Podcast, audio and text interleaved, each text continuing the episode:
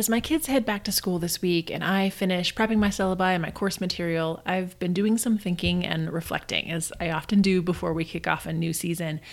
I'm intentionally trying to pause before the chaos starts. So I decided today I wanted to share some of my reflections and mindset shifts that I'm taking with me into this next dance season the last 18 months have disrupted our normal routines and, in many ways, our work life balance, if we can even call it that.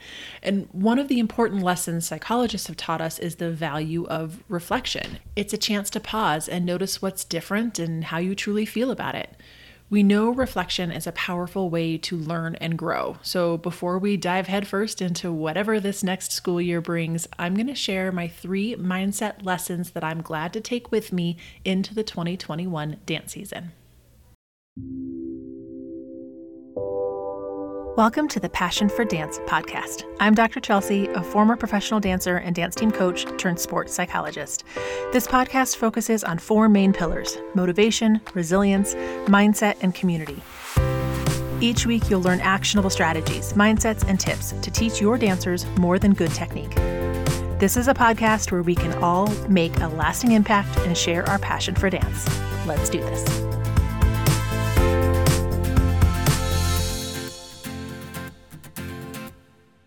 Okay, lesson number one we can do hard things. This has become a true mantra in my life. I thank author Glennon Doyle for giving me the phrase to hold on to. Uh, if you don't already listen to her podcast, I personally love it. And it's been such a shift and a big anchor for me just to remember we can do hard things. I've always felt that I can do hard things. I've always been able to kind of push myself, but this last year has challenged that belief more than ever. I really had to dig down and kind of fight with myself. I would say, like, okay, you can do hard things, but maybe not this hard, right? And sure, I've had you know, my share of challenges before, but usually it was in one part of my life at a time, right? Like something was hard at home, but work was great, or school is hard, but dance gives me that peace. But recently, everything was hard. So I really had to constantly remember we can do hard things.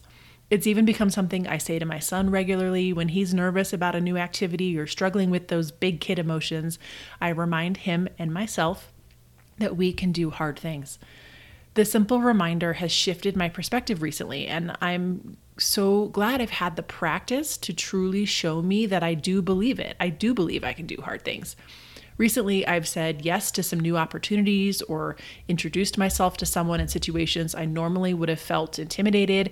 I'm able to t- take that deep breath and say, You can do hard things. Like, go for it. To be clear, though, the anxiety I feel when doing something new or especially challenging isn't gone. I just feel a little differently about it.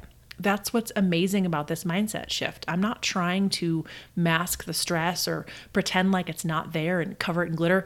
I'm acknowledging that it's hard and deciding I can do it anyway. The mindset is more reflective. Oh, there's that feeling again. Well, it's okay. I'm a little nervous about this new mountain in front of me, but it's okay. I can do hard things. Lesson number two you don't have to see the end of the staircase. This comes from the Martin Luther King Jr. quote Faith is taking the first step, even when you don't see the whole staircase. It's been one of my favorites for a long time because this concept has always been really hard for me. I'm a planner. I want to see the top and know where I'm headed. I can climb mountains and I can do the hard things, but I want to see the top of the mountain so I can handle what's in front of me. If I can't see it, I don't know what to expect, and that's when I really struggle. And motivational theory is on my side in this. It's a lot easier to be motivated to do something if you have a clear end goal and you can measure your progress along the way. When I work with dancers in their goal setting, we use that basic theory. You have to know where you're going so you can break down the steps and monitor your progress. But if you don't know where the end is, it can feel like a circle instead. I spent part of 2020 feeling like I was caught in a circle, making no progress. It felt like that Winnie the Pooh story where he and Piglet are lost in the snow and then they walk around for a while and they find footprints. And at first they think someone else is out there with them, but then they realize the footprints are theirs and they've been going in circles. That like deflated sense of like, ugh, I'm going in circles. That's what I felt was a lot of 2020. It was this never ending circle. And I don't do well with that. I want to see progress and growth. And it was hard for me to settle into what was going on and understand that treading water is okay and it's its own kind of progress. I learned how to tread water in a new set of circumstances.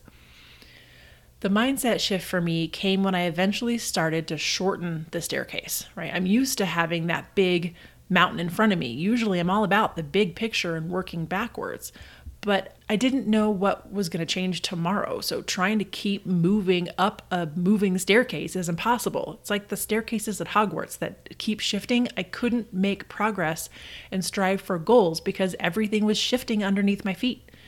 So instead, I shortened the staircase. I made goals that were just about that day or just this week. I really got very narrow and say, okay, today I'm going to get through online teaching as best I can. I'm going to help my kids with school. I'm going to try my mental skills workshop on Zoom for the first time, and that's enough. If I tread water and make it through today, that's okay. I finally realized how much a regular day in 2020 was its own staircase. It's okay that I wasn't going for the big year long goal at the moment. That doesn't mean there's no progress. So here's the lesson sometimes it's okay to not know what the top of the staircase or the top of the mountain looks like. Just take the first step. And lesson number three is that burnout is everywhere and it sneaks up on you. 2020 was a lot of pushing through the muck because we had no other choice. To me, it felt like people were either drowning in work and stressed by this much too heavy load, or they were without work and stressed because of that.